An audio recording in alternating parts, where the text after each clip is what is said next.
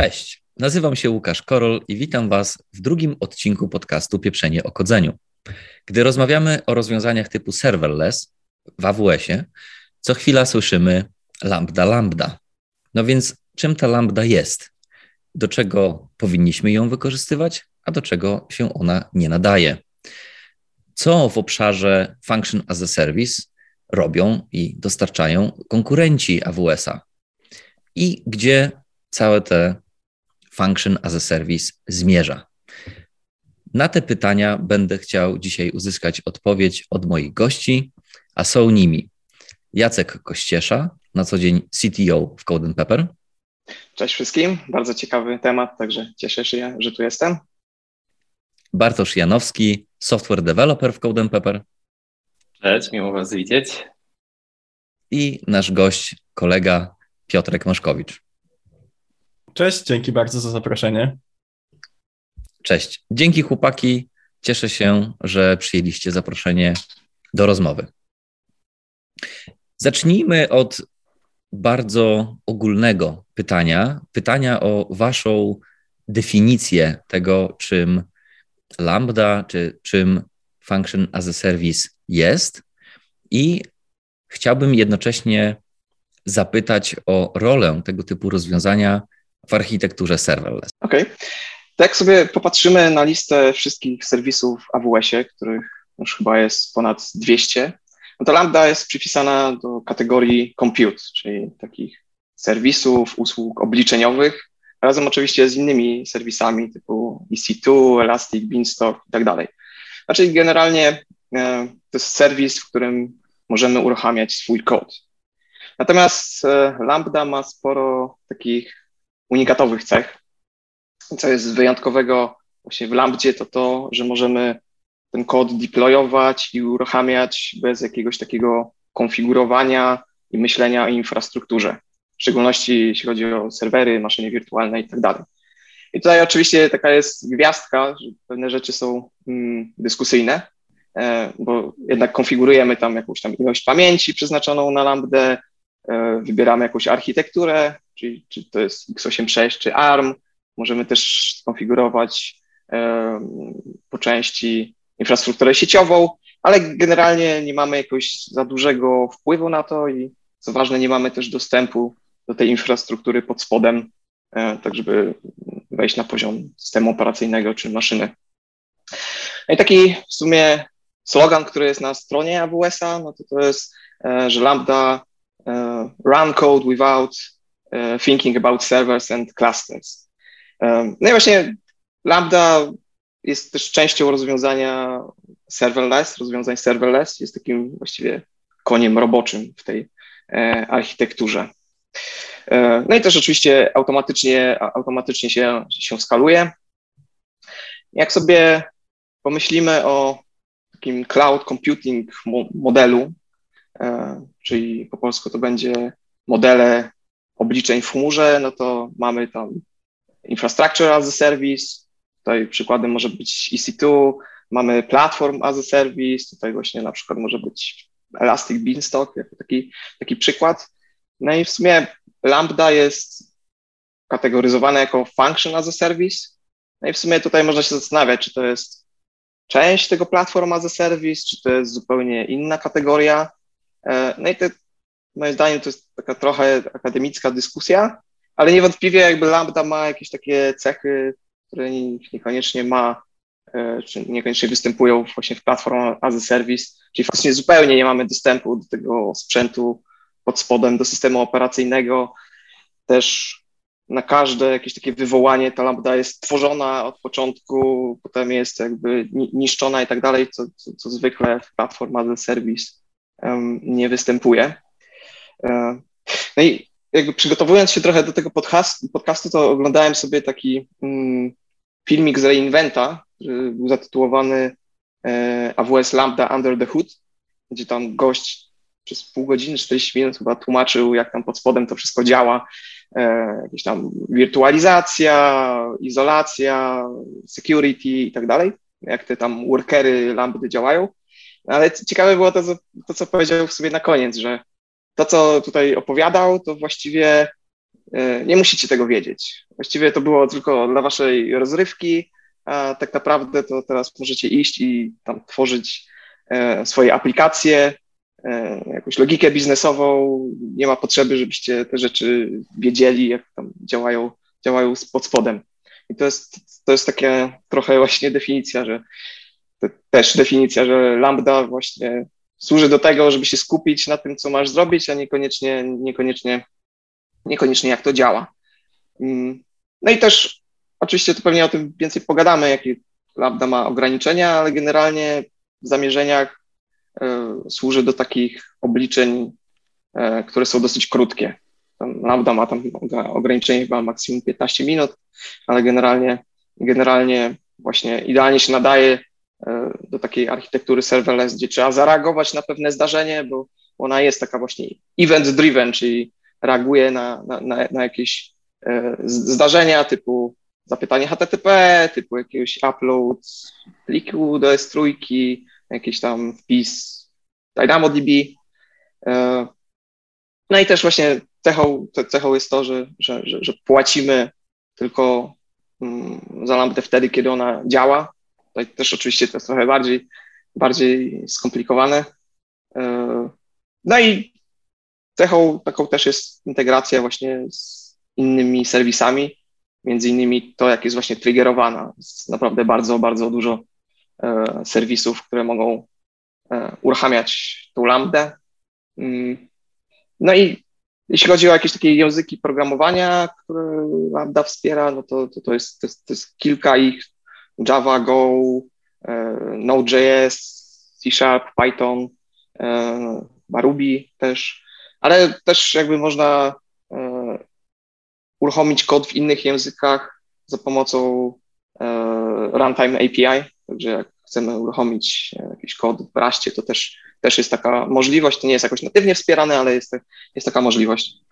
Mm, no i może jeszcze warto wspomnieć o Lambda at Edge, jakby to jest akurat część serwisu CloudFront, która, która pomaga, ta lambda pomaga uruchamiać kod, który jest bliżej użytkowników, jest częścią jakby CDN-a, e, jest triggerowany przez jakieś takie eventy w tym CloudFroncie, typu, że właśnie sięgamy do jakiegoś cache'a, na przykład do S3, wtedy możemy, możemy zareagować. No i my na przykład mm, wykorzystujemy, czy będziemy to właśnie wykorzystywać razem e, z frameworkiem Next.js, który wspiera server-side rendering i właśnie ten cały server-side rendering on się wykonuje właśnie w Lambda Edge. E, no i to, to taka e, przydługa definicja i jakieś rozważania na temat Lambdy. Super. Ja w sumie może z mojej strony mm, chciałbym dodać, że jakby na szczycie tego wszystkiego, o czym powiedział Jacek, żeby bardziej uzmysłowić sobie mm, od strony może praktycznej, jak, jak, jak to wygląda, e, w sensie jak wygląda lambda, no to możemy rzeczywiście myśleć, e, według mnie, ja myślę o niej jako funkcji, którą de, facto jest, e, gdy piszemy, piszemy kod lambdy, która po prostu w, w oparciu o zdarzenia, o których Jacek wspomniał, wywołuje się.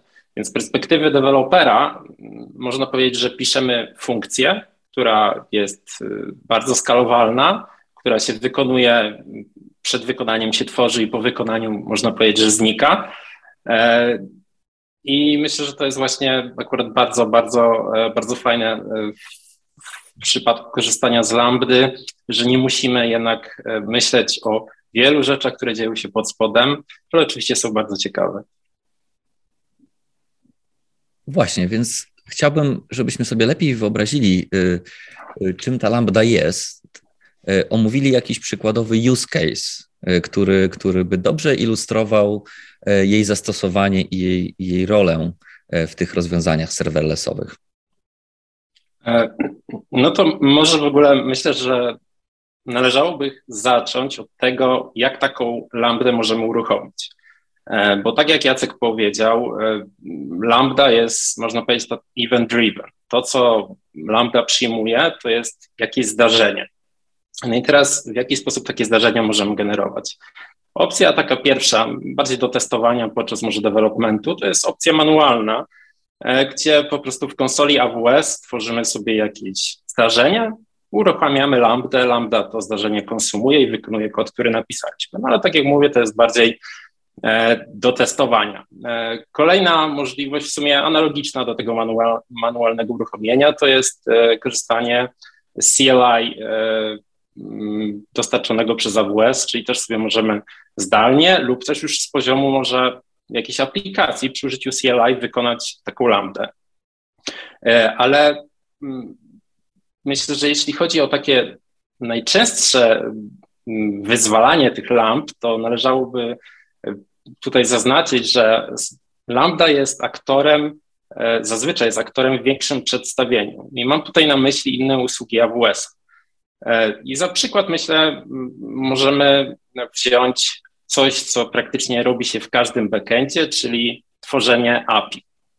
Prawda? Tworząc, e, tworząc backend, często tworzymy API, czy to GraphQLowe, czy to REST. E, I w takim API mamy endpointy. No i możemy hipotetycznie sobie przy, przyjąć za przykład, że tworzymy bloga i chcemy utworzyć endpoint, który który będzie obsługiwał posty na blogu, powiedzmy post. Więc e, konfigurujemy w AWS-ie usługę API Gateway, tworzymy taki e, endpoint i tworzymy lambdę, która będzie obsługiwać ten endpoint. Czyli każde zapytanie trafiające do naszego API e, pod endpoint post będzie wyzwalało tą lambdę. Lambda będzie konsumować E, konsumować to zdarzenie i tutaj wiadomo, to jest już kwestia konfiguracji, ale mogą być to, nie wiem, na przykład tylko zapytania typu get, ale mogą to być post, put, możemy tworzyć e, jakby obiekty, zwracać, no już implementacja jest, prawda, po naszej stronie, ale cała jakby, mm, e, cała obsługa tego jednego endpointu będzie le, leżała po stronie lampy. Ja tutaj chciałem tylko dodać, że właśnie um, ostatnio Lambda się bardzo rozwija i jakby coraz więcej jest tych takich use case'ów, gdzie jest sens użyć lambda. No bo kiedyś, kiedyś można było narzekać, że no, fajna ta lambda, ale tam nie wspiera rzeczy X, nie? I, i ostatnio, ostatnio bardzo dużo było innowacji w, tej, w, tej, w tym obszarze, e, typu, nie wiem, chociażby, że zwiększono ilość e, pamięci, która może mieć, którą może mieć lambda i to znacznie, bo to kiedyś było chyba 3 giga, teraz już jest 10 giga. E, tam ktoś mógł narzekać, że o, ale to ja potrzebuję jakby dostęp do systemu pliku. No i też jest, jest, jest w tej chwili support do, do, do, do Elastic e, File System i tak dalej. Także, tak, tak, także wygląda na to, że AWS jakby słucha, słucha klientów, którzy narzekają, że o, fajna lambda, ale te, tego use case'a nie mogę zrobić i faktycznie, faktycznie dokładają te, te feature'y i coraz mniej jest jakichś takich argumentów właściwie, żeby nie używać. Ja myślę, że też warto dodać to, że Lambda można wykorzystywać też nie tylko na poziomie naszych potrzeb biznesowych, ale też e, na przykład bardziej rozbudowanego monitoringu, e, zarządzania kosztem e, naszych usług chmurowych.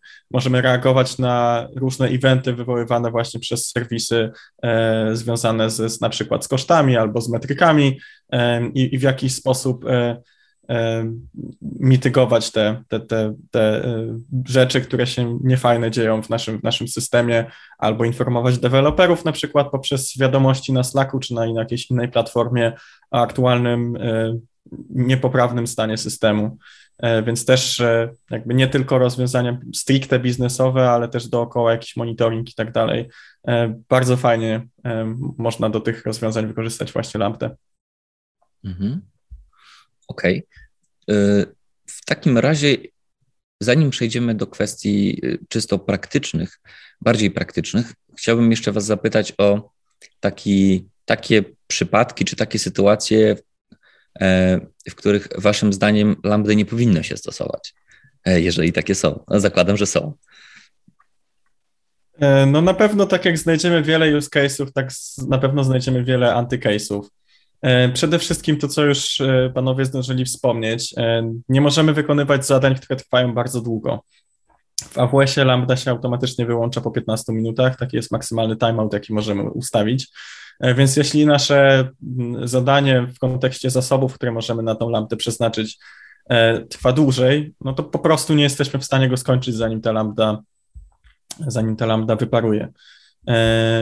Warto też uznać, że wziąć pod uwagę to, że zawsze też mamy jakiś cold start w momencie, kiedy nasze funkcje nie były uruchamiane przez czas dłuższy, więc jeśli mamy konieczność z, z, punktu widzenia wymagań biznesowych rozwiązań typu real-time, e, no to Lambda niekoniecznie zawsze będzie najlepszym rozwiązaniem. Mhm. Również, e, tak jak wspominał Jacek, ta ilość zasobów się już zwiększa i, i jest ich naprawdę sporo, ale mogą zawsze być jakieś zadania, które mimo wszystko te 10 giga RAMu nie wystarczy na to, na, na to zadanie, więc w takiej sytuacji automatycznie nie jesteśmy w stanie, e, nie jesteśmy w stanie wykorzystać lambdy. Warto też wspominać o tym, e, że przy, przy większości rozwiązań chmurowych, przynajmniej tych dostępnych publicznie, jesteśmy vendor locked, to znaczy jeśli nie korzystamy z jakichś frameworków typu serverless, no to w zasadzie nasz kod lambdy jest Właśnie, jest lambdą, a nie jest, nie wiem, cloud funkcją Google czy, czy, czymś w tym stylu. Więc jeśli nie możemy sobie pozwolić na takie no, korzystanie z tego typu rozwiązań z, z powodu e, na przykład jakichś rozwiązań multi-cloud, e, no to warto też, warto też o, tym, e, o tym jak najbardziej pamiętać. Również warto wspomnieć, że w mm, Operator Quite samego, samej AWS Lambda jest kilka przypadków, kiedy tej lambdy nie warto używać. E, no i taki podstawowy, który, który bardzo szybko e, przychodzi do głowy, to jest w momencie, kiedy używamy mm, API Gatewaya czy AppSynca korzystamy z źródeł danych, które są dostępne z poziomu VTL, czyli na przykład DynamoDB, czy Aurora, czy, czy jakieś requesty HTTP, no to nie ma sensu odpalać tej, tej lambdy, która zrobiłaby tą, tą, tą samą, wykonałaby identyczne zadanie, a nie dość, że trzeba by jeszcze dodatkowo za, nie, za, za nią zapłacić, to jeszcze narażamy się na to, że któryś z deweloperów popełnił błąd w czasie pisania kodu. Więc również warto, warto o tym pamiętać. E, również serwis EventBridge e, pozwala na łączenie się z wieloma e, API zewnętrznymi poza AWS-em, więc czasami warto również z niego skorzystać zamiast zamiast po prostu pisać ręcznie, mm, ręcznie kod lambdy. Wydaje mi się, że to są takie główne, główne antypaterny. Myślę, że spokojnie znaleźlibyśmy ich więcej. Takich, które jeszcze mi też do głowy przychodzi, no to jeśli korzystamy z języka, który niekoniecznie jest wspierany, a nie chcemy robić customowego runtime'u, no to również, również jest to jakaś sytuacja, która niekoniecznie nam, nam powinna przypominać o tym, że Lambda tutaj jest dobrym use case'em. I chwilę wspomniałem też o cold starcie, warto zwrócić uwagę, jeszcze o tym na pewno wspomnimy w dalszej części, w momencie, kiedy będziemy porównywać Lambda do innych e, rozwiązań, innych, e, innych cloud providerów, ale ten cold start jest też bardzo różny w zależności od tego, w jakim języku piszemy e, i jakiego, z jakiego runtime'u korzystamy, więc warto też na to jak najbardziej zwrócić uwagę, bo czasami też nie jesteśmy sobie w w, stanie pozwolić na, na aż tak duży delay e, w naszych, w naszych rozwiązaniach chmurowych. Ja chciałem skomentować właśnie to, że właśnie te dużo serwisów się bezpośrednio integruje z innymi serwisami, niekoniecznie jest potrzebna lambda e, do takiej komunikacji. E, no to właśnie tak jak wspomniałeś, jednym z takich serwisów jest AppSync, który się tam bezpośrednio właśnie integruje wiem, z OpenSearchem, z Dynamo e, i faktycznie można to za pomocą tych VTL, Velocity Template Language, zrobić. Natomiast czasem jest to, bym powiedział, upierdliwe. W sensie ten VTL czasem ciężko się go pisze, ciężko się testuje, jest na pewno mniej elastyczny niż jakiś taki kod napisany w TypeScriptie w Lambdzie. Także czasem, mimo że da się to, to zrobić, to, to, to czasem widzę jakieś takie case'y, że jednak z Lambdą będzie, będzie prościej. I też ostatnio się natknąłem na taki, y, na taki case, że zresztą to ostatnio dodali chyba do Step Functions integrację z prawie wszystkimi serwisami, tak bezpośrednio. E, natomiast się okazuje, że, że nie wszystkie feature'y są dostępne i właśnie, właśnie chciałem w Step Functions mm, zapisać to do DynamoDB, i nie ma tam wsparcia do, do batch write item, czyli nie, mogę sobie, nie, nie mogłem sobie w paczkach pozapisywać po, po, nie wiem, po 25, bo chyba takie tam jest ograniczenie e, e, wpisów. tylko jedyna możliwość była jeden po drugim. E, więc niby super, ale no, czasem jakieś są takie, e, takie ograniczenia. I sobie, sobie przyszło mi do głowy, że ten temat vendor lockingu yy, i rozwiązań takich cloud agnostic i tak dalej, to jest w ogóle fajny temat na, na jakiś osobny podcast. Tutaj dużo można jakichś takich argumentów za i przeciw, yy, że tam no, jednak z takimi serwisami serverless jednak szybciej można coś stworzyć, no ale faktycznie jest ten vendor locking. Dużo osób mówi, że chcą robić e, cloud agnostic, że musi się przesiąść na inną chmurę, ale niekoniecznie to robią e, i tak dalej. Także w sumie też fajny temat na dyskusję. Tak, to na pewno. E, super. Słuchajcie, to w takim razie chciałbym troszeczkę pójść głębiej i tak spojrzeć na tą lambdę od strony praktycznej, bo przyznam się Wam, że jako osoba bez takiego hands-on experience z lambdą, nadal jeszcze ona jawi mi się jako taki twór jakiś enigmatyczny, efemeryczny, który nie wiadomo gdzie jest i co robi. Więc pytanie pierwsze będzie, będzie właśnie troszkę nawiązywało do tego, e, do takiego potencjalnego wyzwania, jakim jest powiedzmy utrzymanie kodu e, lambdy, E, no bo jeżeli mamy do czynienia z jakimś zbiorem niezależnych funkcji, niezależnych lamp, no to od razu mi się zapala w głowie taka lampka, no to jak zapanować nad tym, żeby to wszystko było w jakiś sposób spójne, nie wiem, żeby korzystało z podobnych modeli yy, i, tak dalej. No wiadomo, to jest już takie, takie myślenie z perspektywy kogoś, kto ma doświadczenie tylko z monolitowymi rozwiązaniami, a nie takimi event-driven microservice serverless. E, ale mimo wszystko, mimo wszystko chciałbym zapytać, czy, czy jest tutaj wyzwanie, czy jest ryzyko, że, że ciężko jest nad tym zapanować i że ta lambdy i ten kod, który zresztą jest w lambdach, mm, ciężko zapewnić jego spójność, jego integralność. E, więc powiedzcie, co o tym myślicie i jak to w praktyce wygląda. Okej. Okay. No to tak, to generalnie takie środowisko serverless E, pozwala bardzo szybko prototypować, potem przechodzić od prototypu do jakiegoś takiego rozwiązania produkcyjnego. No i to jest, to jest super, tylko faktycznie, jeżeli się nie zwróci uwagi na pewne dobre praktyki, e, no to potem, szczególnie z czasem, jak dodajemy jakieś tam kolejne, kolejne feature'y, e, no to może być ciężko. No i tutaj jest w sumie dużo takich dobrych praktyk, które można zastosować poczynając od jakichś takich najprostszych rzeczy typu nazewnictwo, żeby dobrze nazywać te, te, te lambdy, żeby wiedzieć potem, jak patrzymy sobie tam w konsoli, co to za lambda i co, co ona robi. No i tutaj na przykład czymś, co ja stosuję, no to, to jest takie nazewnictwo, że faktycznie e, jakby początek jest od jakiegoś tam e, nazwy feature'a i potem dokładnie, dokładnie nazwa odzwierciedla to, co ta, ta lambda robi. Mm, też warto dodawać, no w sumie nie tylko do lamp, ale do wszystkich serwisów jakieś tagi, które też pozwalają lepiej ogarnąć, e, do czego to jest, co to robi, jakie to jest środowisko, e, jaki cel e, jest tego i tak dalej. No ale tutaj właśnie, Łukasz, wspomniałeś o, o, o tych doświadczeniach z jakimiś takimi monolitycznymi aplikacjami. No i w sumie właśnie najgorszą rzeczą, jedną z najgorszych, co można zrobić, no to właśnie stworzyć z lambdy taki monolit, co się czasem nazywa taki lambda lit, czyli dodawanie jakiejś kolejnej logiki do, do, do jednej funkcji lambda, lambda, jak ona reaguje na więcej niż jeden event, y, wtedy dokłada się jakiś taki kod, który E, który mówi, że jeżeli to jest to, no to wtedy zrób to, jeżeli to jest inny event, to zrób tamto i tak dalej.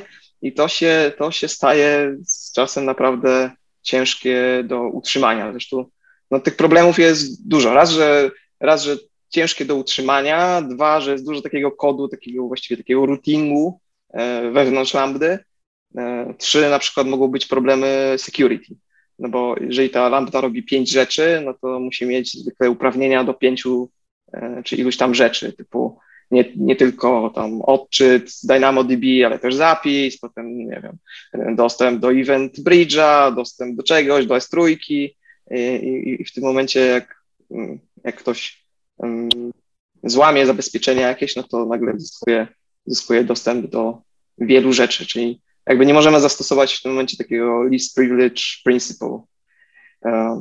No i tutaj, tutaj nawet, nawet to jest na, na zasadzie, że jak robimy jakieś takie operacje CRAD z API Gatewaya, to często się widzi, że, że jedna lambda i, i obsługuje i tworzenie nowego obiektu, i update, i usuwanie i tak dalej. I generalnie dobrą praktyką jest, żeby to były osobne rzeczy, osobne, osobne lambdy. Krótkie, zgodne z Single Responsibility Principle, e, nie wiem, nie przekraczały, nie wiem, tam 30 linijek, oczywiście no, nie należy jakoś być bardzo fundamentalnym, jeśli chodzi o to, ale, ale, ale no generalnie trzymać się tego, żeby to, mm, to było krótkie i robiło jedną rzecz.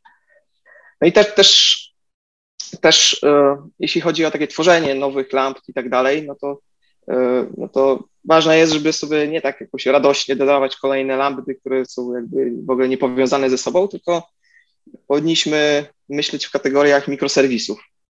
I jakby w tym świecie serverless mikroserwisy to jest jak zbiór tych lamp, zbiór iluś tam serwisów, które jakby mają wspólny jakiś cel.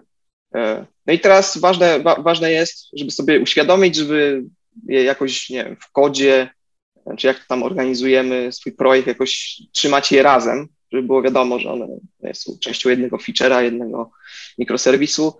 No i też oczywiście należy dobrze zdefiniować jakieś takie e, API, czy eventy pomiędzy, e, pomiędzy tymi mikroserwisami, na przykład czy to na przykład z Event Bridge'em, czy, czy, czy, czy jakoś inaczej. Mm, też czasem się zdarza, że są jakieś dwa mikroserwisy, które powinny jakby dzielić jakoś funkcjonalność, więc to też należy unikać sytuacji, gdzie lambda jest wykorzystywana przez dwa jakby mikroserwisy. Należy dzielić jakby tą logikę, ale niekoniecznie samą funkcję, funkcję lambda i tutaj też są, są, są różne mechanizmy, jak to możemy zrobić. E, na przykład jest coś, co się nazywa lambda layers i to jest takie rozwiązanie, które pomaga właśnie dzielić kod pomiędzy lambdami. I to, i to może być albo jakaś biblioteka, e, wcześniej na przykład w ogóle zaaprobowana jakaś konkretna wersja tej biblioteki, e, albo to może być jakiś nasz kod. I takim przykładem, co akurat ja ostatnio robiłem, to na przykład wrzuciłem Axiosa jako taki lambda layer, czyli bibliotekę, która służy tam do requestów HTTP, e, bo ona była wykorzystywana przez wiele lamp w moim projekcie, więc chciałem to jako, jako layer zrobić. Też powoduje, że szybciej te lampy się deployują, bo ten, ten kod, który tam deployujemy, on jest, on, on jest mniejszy. No i wszystkie wykorzystują tą samą wersję i tak dalej, więc jest jest sporo, e, sporo korzyści. Albo to może być właśnie taki kod e, nasz, customowy, który też jest wykorzystywany przez wiele, wiele, wiele lamp. No i tutaj, tutaj miałem na przykład taki większy proces e, w step functions w maszynie stanu i tam było wykorzystywanych wiele lamp i chciałem wysyłać jakby progres z tego do aplikacji web, webowej. No więc zrobiłem też taki właśnie layer, który, który wywoływał mutację GraphQL-ową, która to znowu to, to jest w AppSyncu tak zorganizowane, że, że to wywołuje dopiero tam subskrypcję, która wysyła te rzeczy real-time'owo do frontendu.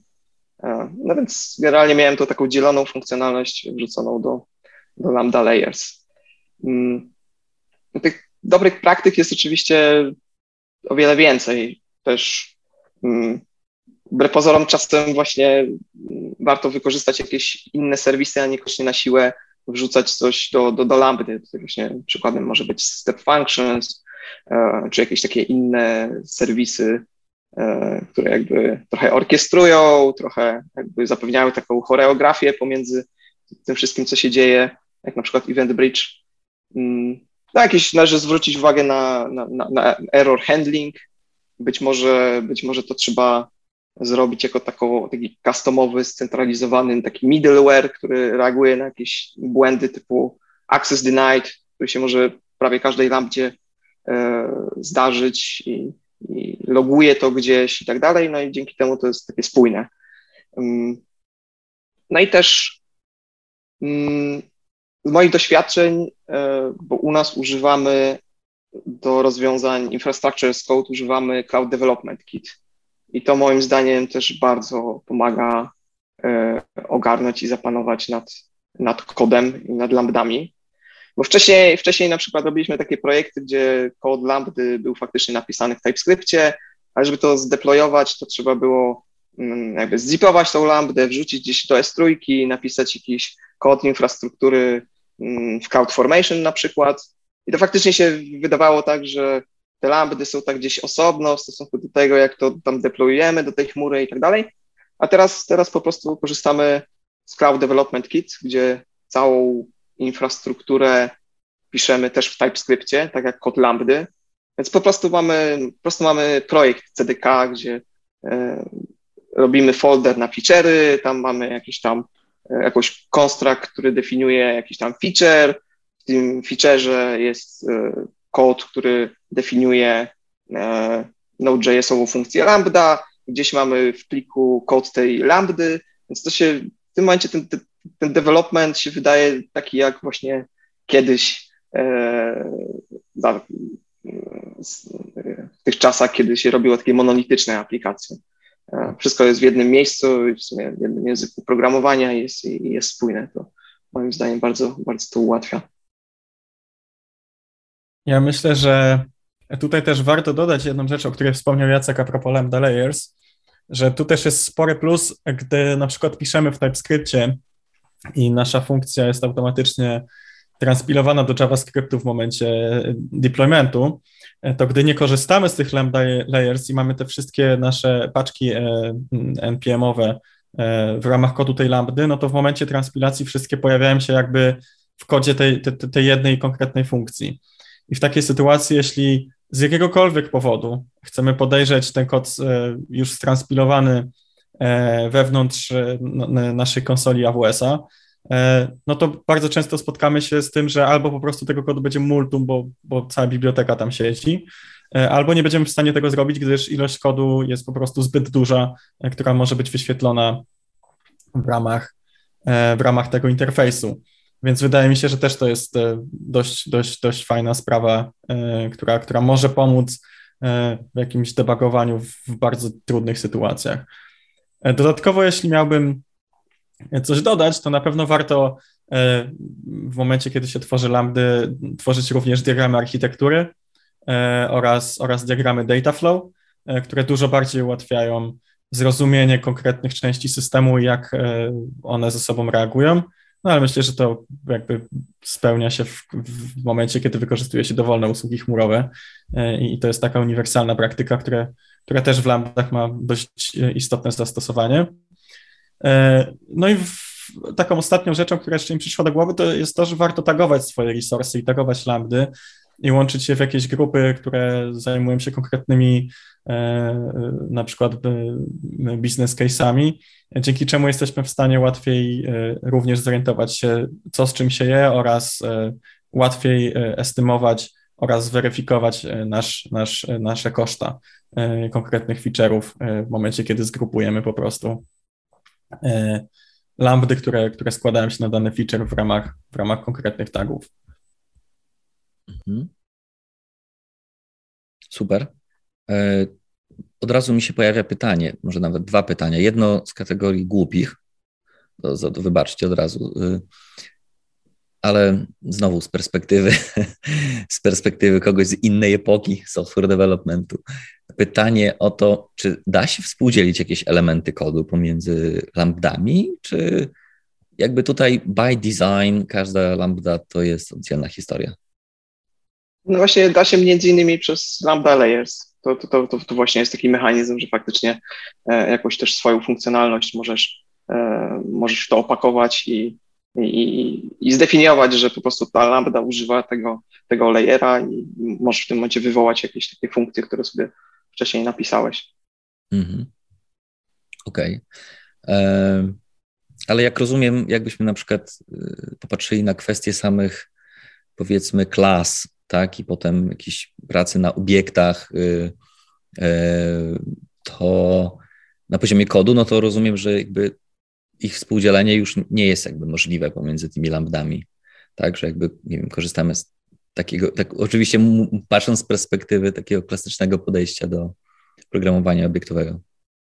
W sensie, żeby dzielić jakieś takie dane, które są na przykład właśnie nie, w pamięci, no to, to, to nie za bardzo. No to, to, to już trzeba jakby korzystać z jakichś tam e, zewnętrznych serwisów, jak na przykład właśnie wrzucisz sobie coś do, do bazy danych z jednej lambdy, no to potem druga lambda może z tego jakby e, skorzystać, tak samo no, możesz podpiąć właśnie e, Elastic File System, no to też tam e, jakby te lambdy mogą widzieć, widzieć to samo, ale, ale generalnie założenia lambdy są, e, są bezstanowe e, i, mhm. i, i jakby reagują tylko na, na eventy mhm. i, i tyle. Kończą swój żywot i, i tyle. Rozumiem. Okej, okay, to drugie pytanie.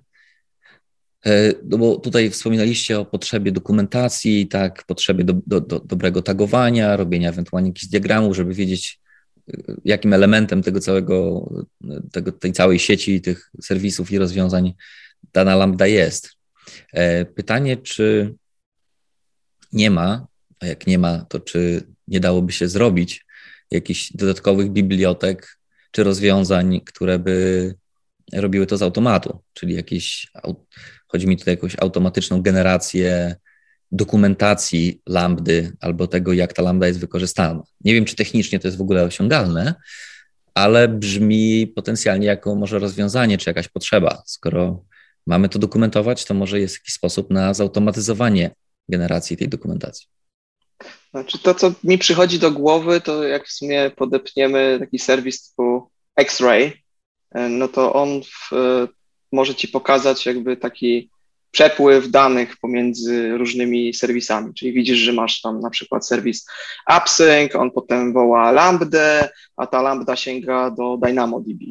E, także w jakiś tam sposób po tym można się zorientować e, e, odnośnie całej jakiejś takiej architektury i przepływu. No i tam na dodatek ci jeszcze jest w stanie powiedzieć, że to tyle zajęło sięgnięcie do bazy danych, lambda się tyle wykonywała i tak dalej, więc, więc można też jakieś takie problemy performance'owe e, na przykład wykryć. E, no też u nas na przykład, jak korzystamy z tego Cloud Development Kit, to ono jakby się kompiluje do, do CloudFormation i CloudFormation też ci jest w stanie pokazać, jakie serwisy masz u siebie i jak one są połączone. E, I też kiedyś widziałem właśnie jakąś taki, taką aplikację, gdzie można sobie tworzyć diagramy architektury pod AWS-a, ale widziałem tam, zdaje się, że że oni mają taką możliwość, płatnej wersji oczywiście, e, żeby sięgnąć do Twojego konta AWS-owego i pewnie właśnie z CloudFormation serwisu wyciągnąć, wyciągnąć e, pewne rzeczy i automatycznie narysować właśnie jakiś diagram. Jak to dobre jest, to nie wiem, bo, bo, bo nie testowałem tego, ale widać, że jakieś takie, e, takie przynajmniej początki czegoś takiego automatycznego to są. Mhm.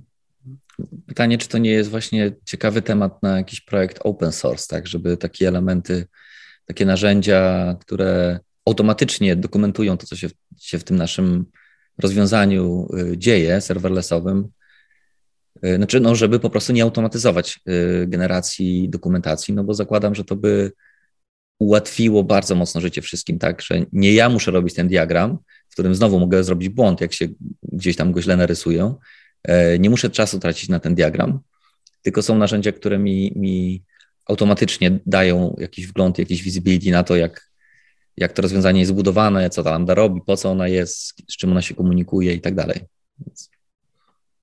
Nie wiem. No to może można by nawet właśnie na poziomie takiego projektu CDK to zrobić, no bo tam sobie mamy wszystko, co, co potrzebne, e, całą definicję infrastruktury, tych lamp i tak dalej w jednym języku programowania, więc w sumie, w sumie można no, bez problemu można sobie wyobrazić coś takiego, co przeanalizuje właśnie to i, i, i w sumie wypluje jakiś diagram.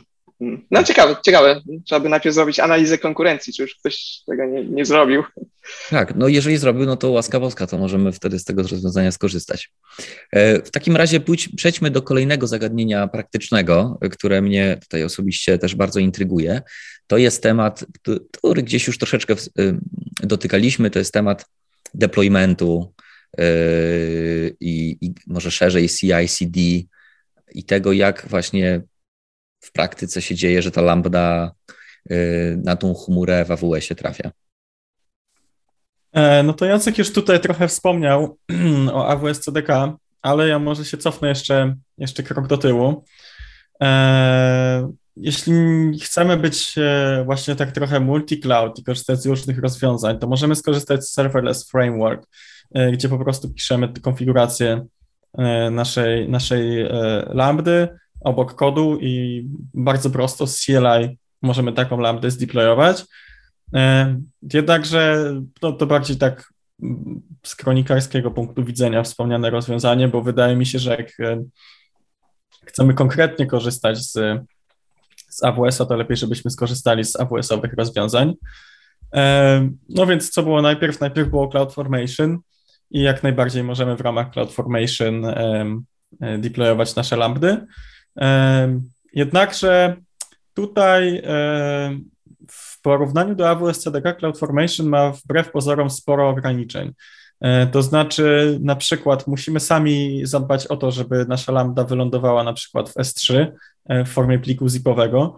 E, jeśli korzystamy z, z funkcji jako, jako kontenera, no to musimy ten obraz kontenera wrzucić do Amazon SR, czyli Elastic Container Registry.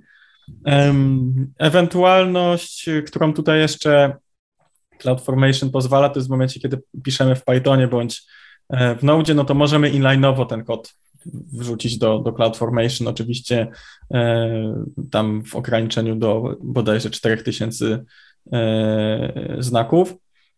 Więc tych ograniczeń w CloudFormation jest sporo i właśnie tutaj z rozwiązaniem przychodzi AWS CDK.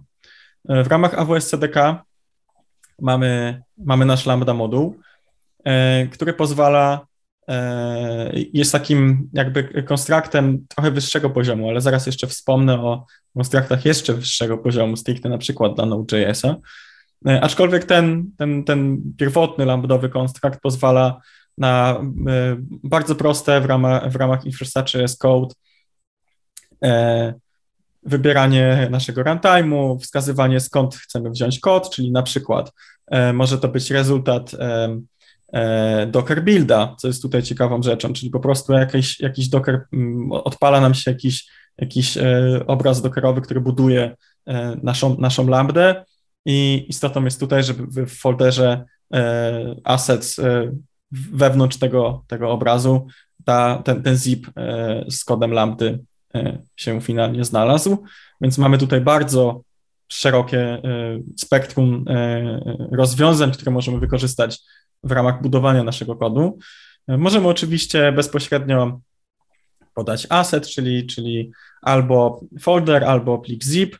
Jeśli folder, no to z tego ten folder zostanie spakowany i właśnie zakładamy, że wewnątrz niego ten, ten kod funkcji się znajduje. E, jak wspomniałem, również możemy skorzystać, tak jak w CloudFormation, z opcji inline e, i dalej też mamy 4000 e, linii, 4000 znaków maksymalnie. No i oczywiście opcja z, z, z bucketa S3 jak najbardziej również pozostaje. W ramach CDK od razu możemy dopisywać odpowiednie prawa dla naszej lambdy w IAMie oraz odpowiednie źródła eventów. E, co również fajnie pozwala wkomponować tą lambdę w cały ekosystem naszej aplikacji. E, jak już wcześniej wspomniałem, są konstrukty wyższego rzędu e, i tutaj w drugiej wersji AWS CDK mamy, mamy stricte konstrukt AWS Lambda Node.js. Wynika to z tego, iż w Node bardzo często teraz piszemy już w TypeScriptie, bądź potrzebujemy też wiele bibliotek z zewnątrz, więc ten konstrukt automatycznie pozwala nam na zbudowanie naszego kodu lambdy albo z, z, mm, za pomocą ESBuilda, znaczy ogólnie za pomocą ESBuilda, ale mamy dwie opcje. Albo jeśli mamy go zainstalowanego lokalnie, no to na naszym lokalnym e, runtime e, e, na naszej maszynie po prostu ten ESBuild zostanie wykorzystany i w ramach niego ta funkcja zostanie zbudowana i wysłana do chmury. E, jeśli nie, to możemy skorzystać również z Dockera. I to też jest bardzo, bardzo fajna rzecz, dlatego że w ramach tego konstruktu możemy już wypisać, które biblioteki my twierdzimy, że powinny się już znajdować w ramach tego runtime'u, e, więc w momencie, kiedy korzystamy właśnie z Lambda Layers albo, albo innych rozwiązań dostarczających e, biblioteki z zewnątrz, możemy przyspieszyć proces budowania naszej lambdy oraz, tak jak mówiłem, zmniejszyć ilość, ilość kodu, która ma, która ma później jak najbardziej benefity. Jeśli chodzi o stricte rozwiązanie do CI/CD, które, e, które miałoby odpalać już ten, ten, ten kod CDK, czy też, czy też serwer, czy też frameworka serverless, czy CloudFormation, na rynku mamy wiele rozwiązań i w zależności od tego, z czego korzystamy, możemy skorzystać z AWS-owych rozwiązań, do CI/CD możemy wykorzystać e, rozwiązania nie wiem, GitHuba, GitLaba, e, Circle CI i wielu innych platform. Wszystkie powinny wspierać te, te rozwiązania i, i, są to na tyle proste rzeczy, bo to tak naprawdę po prostu jest, jeśli mamy kod infrastruktury, czy w CloudFormation, czy, czy, czy, czy w CDK, e, czy w serverlessie, no to wystarczy po prostu zainstalować te konkretne rozwiązania w, w ramach naszego, e, naszego pipeline'u i, i to jest w zasadzie wszystko, co nas interesuje. E, więc rozwiązań jest tutaj sporo. Jeśli miałbym coś polecić, to myślę, że byłoby to AWS CDK, E, jeśli chcemy korzystać stricte z, z Lambda w AWS-ie i wiemy, że tylko AWS, pozwala na, tak jak mówiłem, wiele funkcjonalności w kontekście szerokiej możliwości w budowaniu tego obrazu, e, tego, te, te, tej funkcji z pomocą właśnie czy to obrazów, czy to jakiegoś S-builda w przypadku Node'a. No oraz piszemy kod e, infrastruktury w takim samym języku, w jakim, w jakim piszemy naszą funkcję, zakładając, że E, piszemy w, w, w .NETie, Go, e, Javie, Pythonie czy w TypeScriptie. Super. W takim razie chciałbym, żebyśmy troszeczkę porozmawiali o testach e, i testowaniu automatycznym. Nic nie wiem na ten temat, jak wygląda praktyka automatyzacji testów w lambdach czy wokół lambd, no ale zakładam, że jest to zagadnienie istotne, tak? No bo jeżeli chcemy jeżeli mamy tam jakąś, czy to logikę biznesową, czy jakąkolwiek inną logikę e, w tych lambdach, to, to chcemy ją, chcemy ją, musimy ją testować e, i, i ona musi być przedmiotem automatyzacji tych testów. Więc pytanie, jak to, jak to w praktyce wygląda? E, wiesz co, no, można powiedzieć, że wygląda to w praktyce jak testowanie zwykłej funkcji. Przynajmniej to jest pierwsza możliwość. No bo tak, my akurat korzystamy aktywnie z e, AWS CDK i piszemy jakby kod infrastruktury e, i kod też LAMP w TypeScriptie. I tak jak wcześniej wspomniałem, o Lambdzie możemy myśleć w zasadzie jako zwykłej funkcji. Więc tak jak zwykłą funkcję możemy po prostu napisać e, scenariusze testowe i je wywoływać. Oczywiście wszelkie zależności w przypadku takich unit testów, no cóż, mus, muszą być zamokowane, ale tak czy inaczej, e, jeśli chodzi o logikę biznesową, e, normalnie możemy, możemy ją przetestować, e, korzystając chociażby z frameworka Jest i pisząc scenariusze sobie w TypeScriptie i wywołując tą funkcję. Myślę, że drugim podejściem, które, które jakby daje nam tutaj większą pewność i pogląd na, na stan i poprawność jakby lamp są testy integracyjne. E, I w przypadku niektórych usług AWS-a jakby są jak najbardziej możliwe do napisania. No załóżmy, wróćmy do tego wspomnianego przeze mnie API Gateway. Załóżmy, że endpointy e, są obsługiwane przez Lambdy z jakichś konkretnych biznesowych powodów, ponieważ nie mogliśmy albo nie chcieliśmy używać innych rozwiązań AWS-a. E, I takie zdeployowane API, na przykład na środowisku testowym, możemy normalnie przetestować. Więc de facto testując API, testujemy lambdy, bo wiemy, co chcemy uzyskać, wiemy, co chcemy stworzyć, znamy odpowiedzi, więc za kulisami e, można te lambdy przetestować.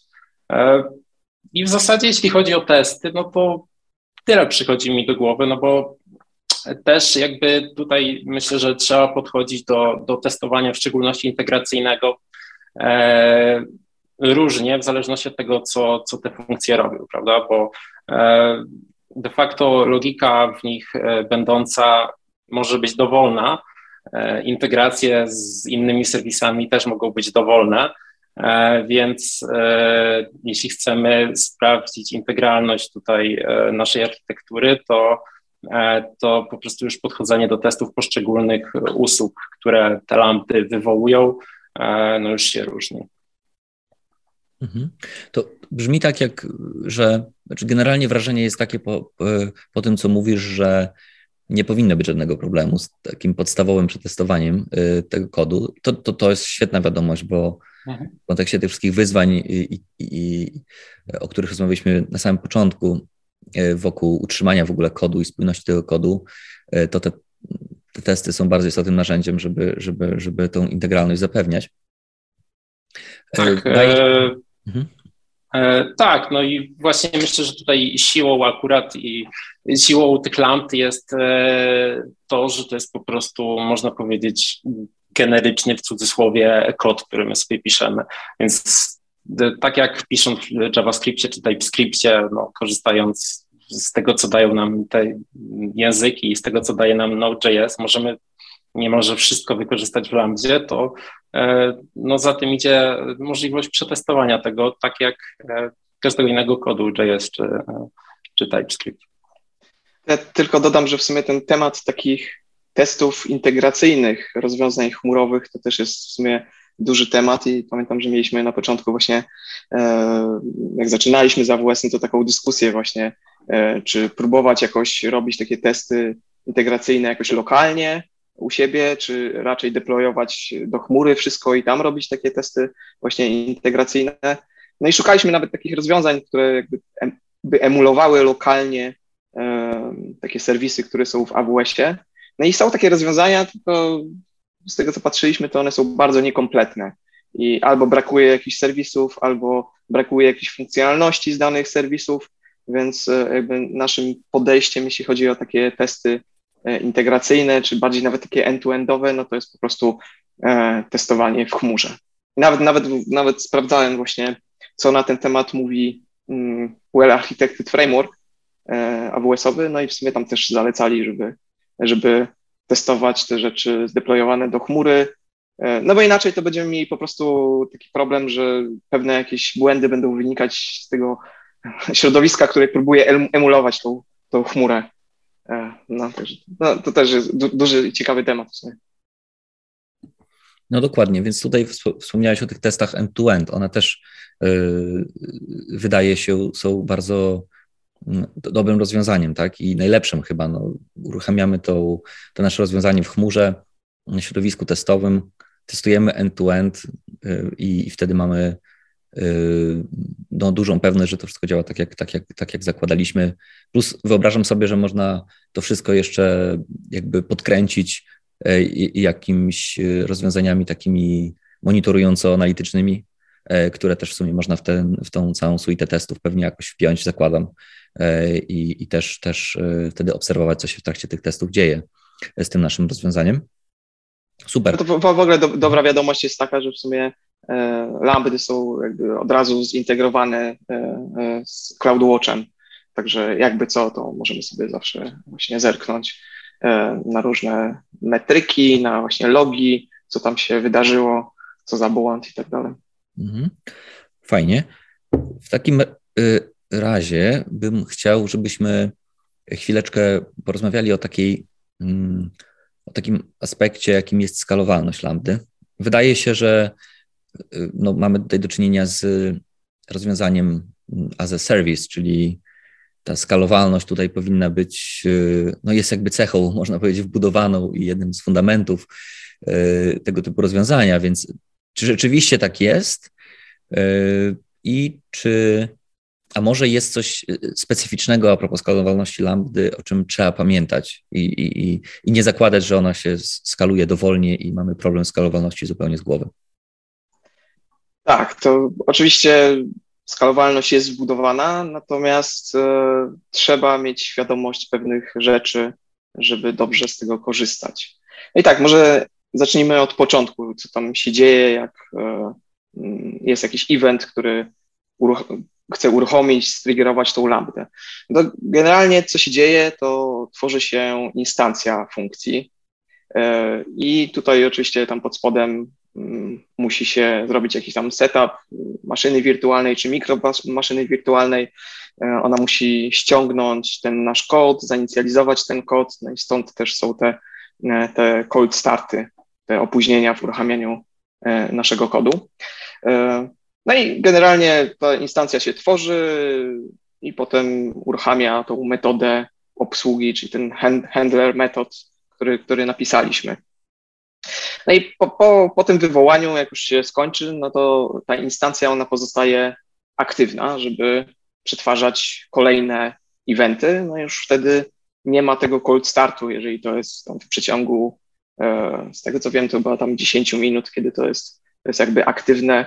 Jak nie jest ta, ta instancja aktywna, no to po, po, po, po tych 10 tam chyba minutach, jak jest idle, to po prostu jest, e, jest niszczona. E, natomiast jeżeli w trakcie tego pierwszego wywołania lambdy przyjdzie kolejny event, no to zainicjalizuje się kolejna instancja i te, te, te, te, te dwie rzeczy będą się wykonywać równolegle. E, no i jeżeli, jeżeli tam potem po tych obsługach są kolejne jakieś eventy, no to generalnie Lambda to mm, jakby kieruje do tych dostępnych instancji, e, które są. Ewentualnie jak jest więcej, więcej tych eventów niż tych instancji, no to tworzone, tworzone są e, nowe. No i tak, jeśli chodzi o jakieś takie ograniczenia, no to jest, y, jest taki domyślny y, limit, to się nazywa concurrency limit i on jest tam ustawiony bodajże na tysiąc instancji równocześnie per konto per region, czyli w danym koncie w danym regionie można tam maksymalnie sobie tysiąc instancji mieć tych lamp. I to jest taki soft limit, czyli można poprosić E, support AWS-a o zwiększenie tego, jeżeli mamy taką potrzebę, ale domyślnie jest tyle, żeby raz chronić nas przed wysokimi rachunkami, jakbyśmy nagle wysłali 10 tysięcy eventów i się odpaliło nam 10 tysięcy lamp, no a dwa, żeby chronić jakby AWS-a, żeby e, mu nie zużyć e, wszystkich czy jakiejś tam znacznej ilości zasobów w AWS-ie. A to jest, to jest jakby tylko początek i jeden aspekt, bo jest jeszcze coś takiego jak burst concurrency. Czyli to jest taki, jak przychodzą eventy inicjalne, e, no to w zależności od regionu, bo to w różnych regionach jest różnie, to jakby ten początkowy, ta początkowa ilość instancji tych lamp, ona może być od 500 e, do zdaje się 3000 instancji w pierwszej minucie, kiedy to się, to się zadzieje. Także mimo, że mamy na przykład ten limit ustawiony na 10 tysięcy instancji, to jak przyjdzie tak dużo eventów, no to powiedzmy w Irlandii, to bodajże w regionie w Irlandii jest 3000, czyli nam uruchomi się 3000 instancji, e, te pozostałe tam, jak tam dostaniemy 10 tysięcy tych eventów, no to pozostałe 7 tysięcy, one po prostu zostaną, e, będzie throttling, czyli dostaniemy error, tam status 329 i dopiero w kolejnej minucie będzie można stworzyć tam kolejne 500 instancji. E, I tak, I tak po kolei w kolejnych, w kolejnych minutach. Także tutaj też trzeba mieć taką świadomość, że to się nie dzieje od razu, że na start, jak mamy ileś tam instancji, i potem to tak krok po kroku po 500 e, jest dokładane. Też w sumie istotną rzeczą mm, jest to właśnie ten cold start, Czyli jak tam skalujemy w górę, jest potrzeba tworzenia właśnie większej ilości tych instancji, no to, e, no to musi się to wszystko zainicjalizować, jest opóźnienie, jest ten cold start. No i jest też oczywiście na to e, rozwiązanie, to się nazywa provisioned concurrency, czyli to jest rozwiązanie, gdzie Lambda po prostu utrzymuje jakąś konkretną instancję, ilość instancji w gotowości. Czy je używamy, czy nie, no to po prostu jakby są takie hot i czekają na przyjęcie, e, przyjęcie e, eventów, co kosztuje. No, czyli generalnie płacimy, płacimy za, tą, za tą gotowość. Mm, no i też z tym są, jest powiązane coś, co się nazywa e, application autoscaling, gdzie możemy zdefiniować pewne policy, reguły, jak ile tych, e, tych, tych instancji będzie czekało w gotowości e, w reakcji na przychodzące na przykład eventy. Czyli jak tam nagle przyjdzie tam 400 eventów, no to mamy ustawione, dobra, to od razu rezerwuj 1000, 1000 e, instancji, bo wiemy, że za chwilę przyjdzie jeszcze więcej tych eventów. I to może być właśnie albo na jakieś takie metryki, albo tam zdaje się czasowo to, to, to, to, to ustalone. Mm, No i potem to sobie też tak, tak schodkowo schodzi, jak są nieużywane te, te instancje, no to sobie tam e, w jakimś takich małych baczach e, schodzi, schodzi ta rezerwacja. Mm, ale tutaj oczywiście tam jest dużo, dużo jakichś takich niuansów, bo, bo tam lampy mogą być wywoływane synchronicznie, asynchronicznie, mogą być jakieś tam streamy i tak dalej, więc czasem są jakieś takie ograniczenia, e, na przykład z tymi streamami, ilością shardów i tak dalej, więc tutaj Tutaj jest dużo takich, takich, takich, takich szczegółów.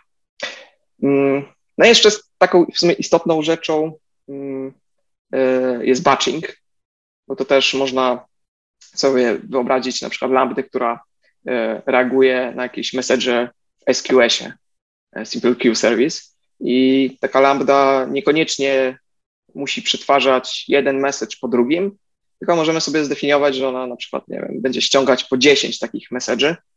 E, no i to jest, to jest w sumie bardzo istotne, żeby nie zjeść tych wszystkich, e, tych wszystkich e, instancji, które mamy możliwość wykorzystania, tylko żeby to czasem jest bardziej optymalne, żeby po prostu w takich paczkach przetwarzać, przetwarzać dane, więc mamy taką możliwość.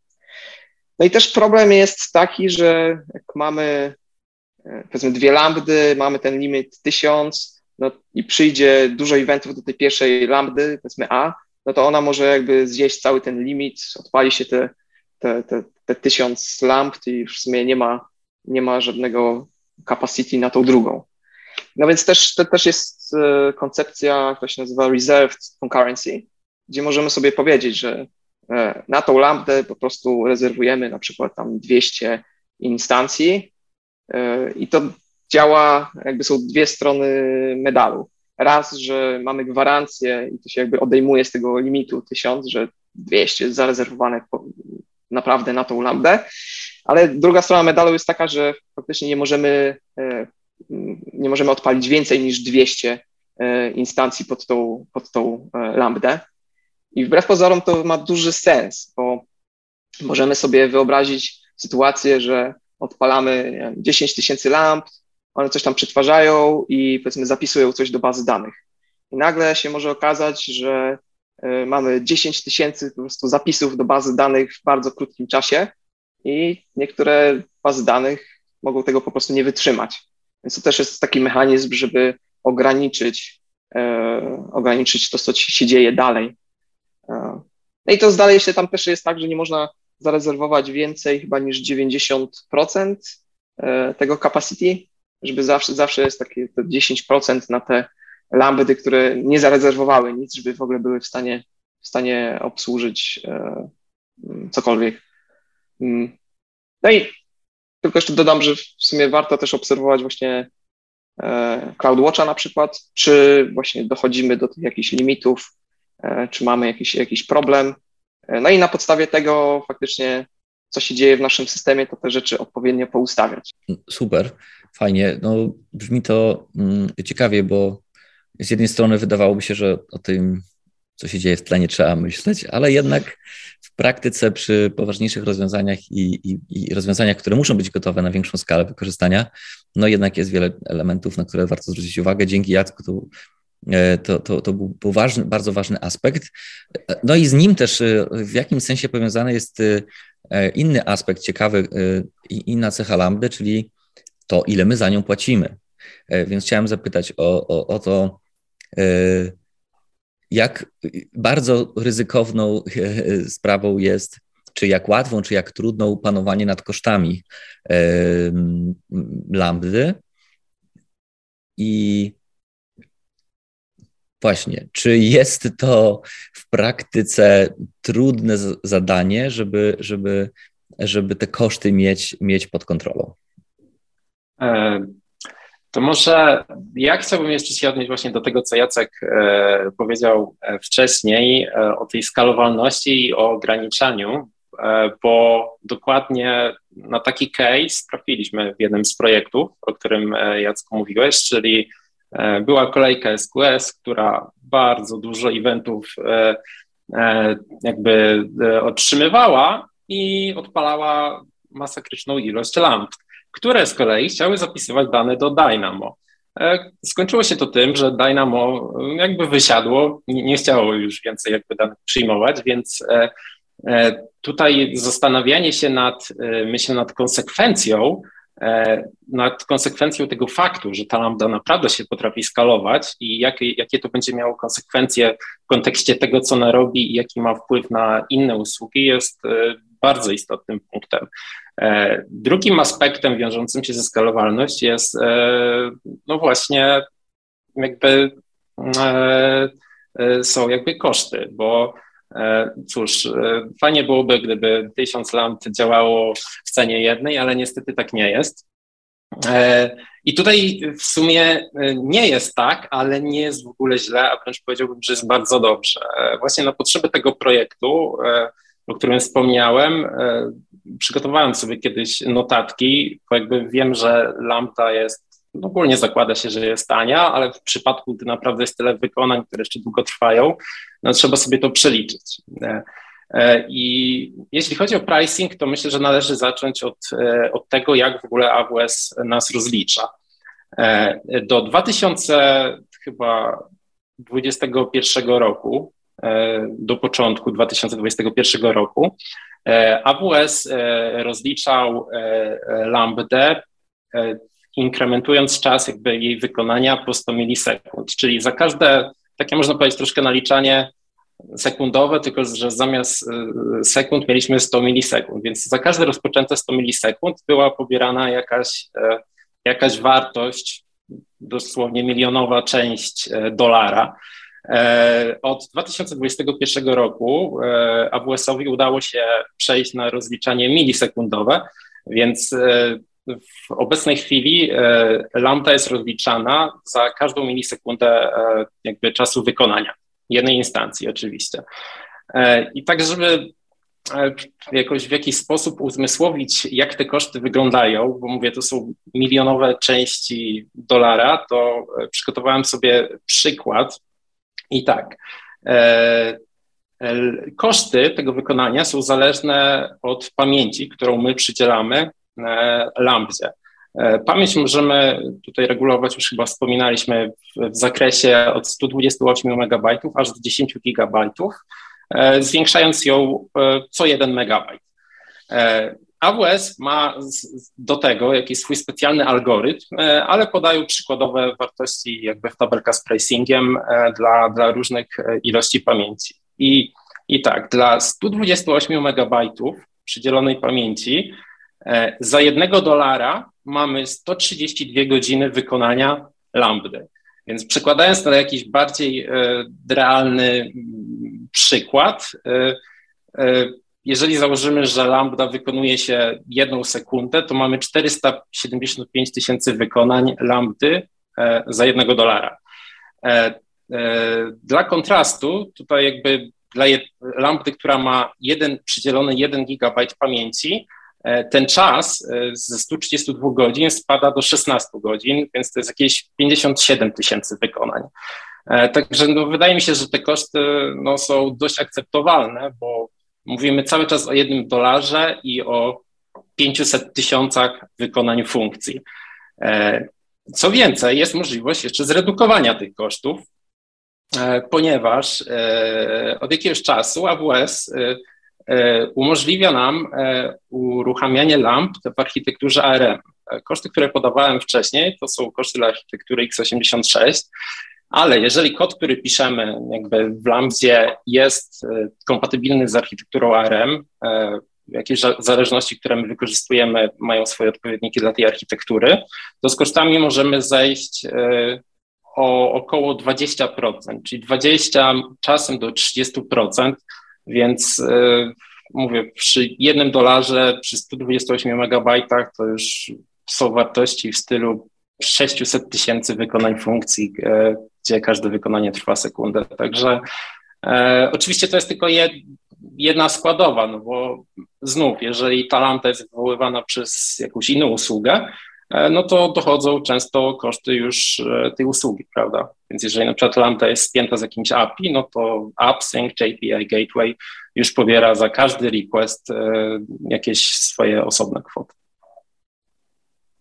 Ja myślę, I... Kontynuuj, Piotrku. Ja myślę, że jeszcze warto też dodać, że też, też mamy płatność per każdy request i tutaj są takie paczki po milion zapytań i za milion zapytań się płaci 0,2 dolara. No, prawda jest to nie, znikomy koszt w porównaniu do tych, których wymieniłeś w kontekście mhm. e, opłaty za, za zasoby, które zużywamy, ale gdzieś tam warto też, też o tym wspomnieć, że nie tylko tam gateway czy inne rzeczy, ale samo odpalenie lambdy, e, bo jak będziemy to porównywać do konkurentów, to będzie to istotne, ale nie będę spoilerować. To, to, ja chciałem dodać właśnie, że to, to takie naliczanie jednomilisekundowe jakby bardzo ładnie się spina e, z tymi najlepszymi praktykami. Jak tworzymy takie małe, wyspecjalizowane funkcje lambda, które robią szybko jedną rzecz, to, to właśnie naliczanie milisekundowe no, jeszcze ma większe znaczenie. E, czyli dobre praktyki plus to, no to równa się mniejsze koszty.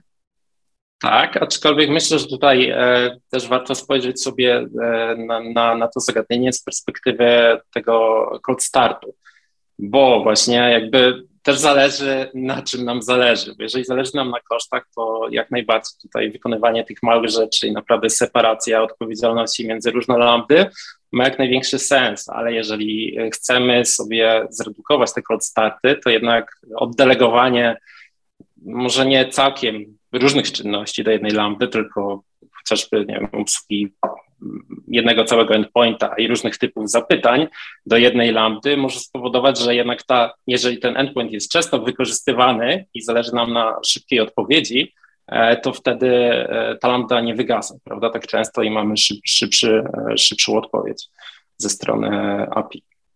No tak, no tutaj to bardziej zależy od use case'u, nie? Czy to są jakieś mhm. takie, nie wiem, synchroniczne zapytania, nie wiem, z API, gatewaya, gdzie faktycznie tam ktoś czeka po drugiej stronie na tą odpowiedź i, i w sumie musisz szybko ją mhm. dostarczyć, czy to są raczej takie asynchroniczne jakieś rzeczy gdzieś tam dziejące się w tle, co w sumie zadzieją się sekundę mhm. później, to w sumie nie szkodzi, nie?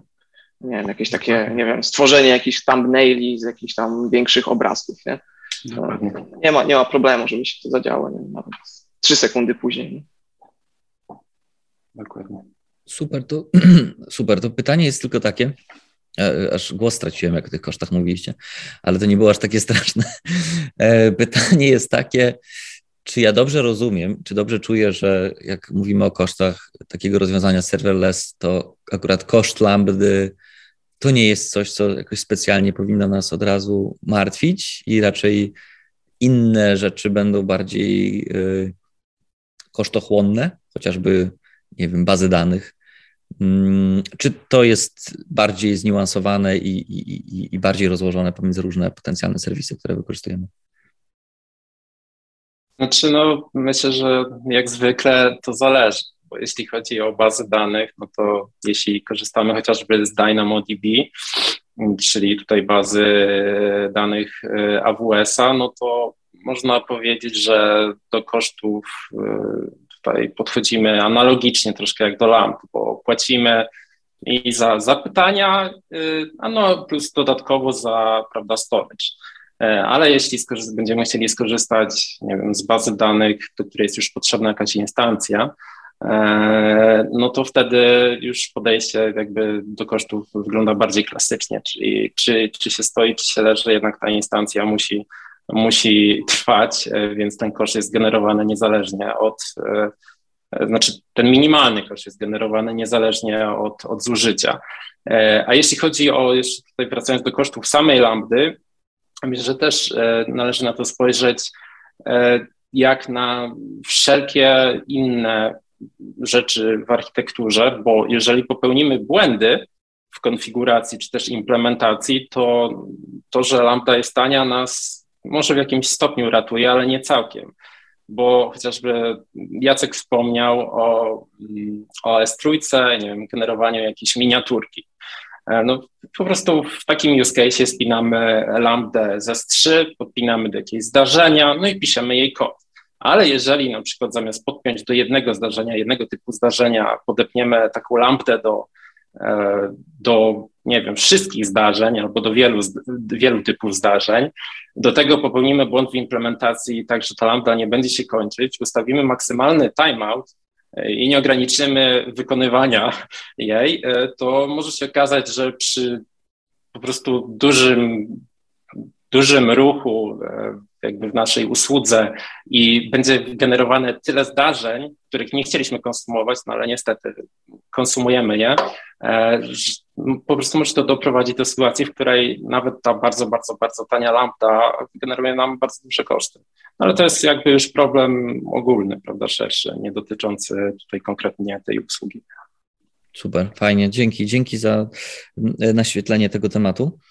Przejdźmy w takim razie znaczy inaczej, wyjdźmy w takim razie poza AWS y, i mm, chciałbym Was zapytać o to, co się dzieje w obszarze Function as a Service w innych chmurach, u innych dostawców i tych dużych, tych bezpośrednich konkurentów AWS-a i tych, i tych mniejszych. E, no tak, myślę, że praktycznie każdy e, nawet trochę mniejszy nawet operator chmurowy oferuje usługi Function as a Service. No, operatorów chmurowych na rynku mamy, mamy dość sporo, e, tych większych, tych mniejszych. E, więc tak naprawdę mm, to, z którego operatora chcemy skorzystać, no to jest tutaj kilka czynników, które myślę, że warto wziąć pod uwagę w momencie, kiedy kiedy chcemy zdecydować się na takiego czy innego cloud providera.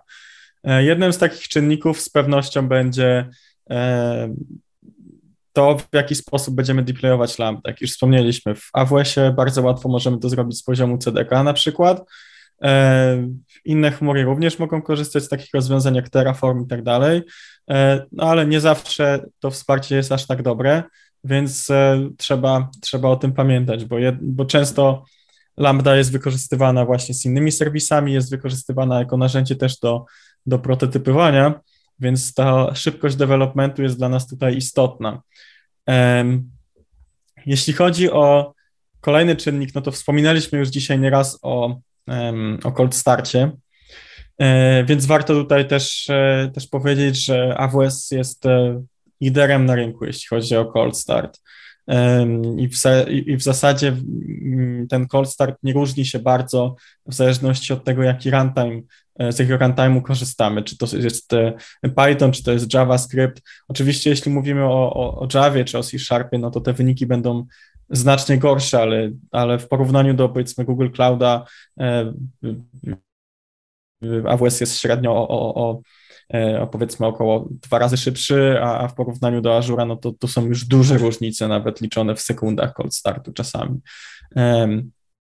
Więc to jest coś, co to też warto wziąć pod uwagę. Oczywiście ten cold start jest różny w zależności od tego, jak ciężka jest nasza lambda, więc tak naprawdę bardzo trudno jest e, znaleźć jakiś taki średni, reprezentatywny E, jak to Jacek wcześniej powiedział, akademicki case, którym można by, można by dokładnie porównać jakość tych serwisów, bo tak naprawdę wszystko zależy, co dokładnie się robi.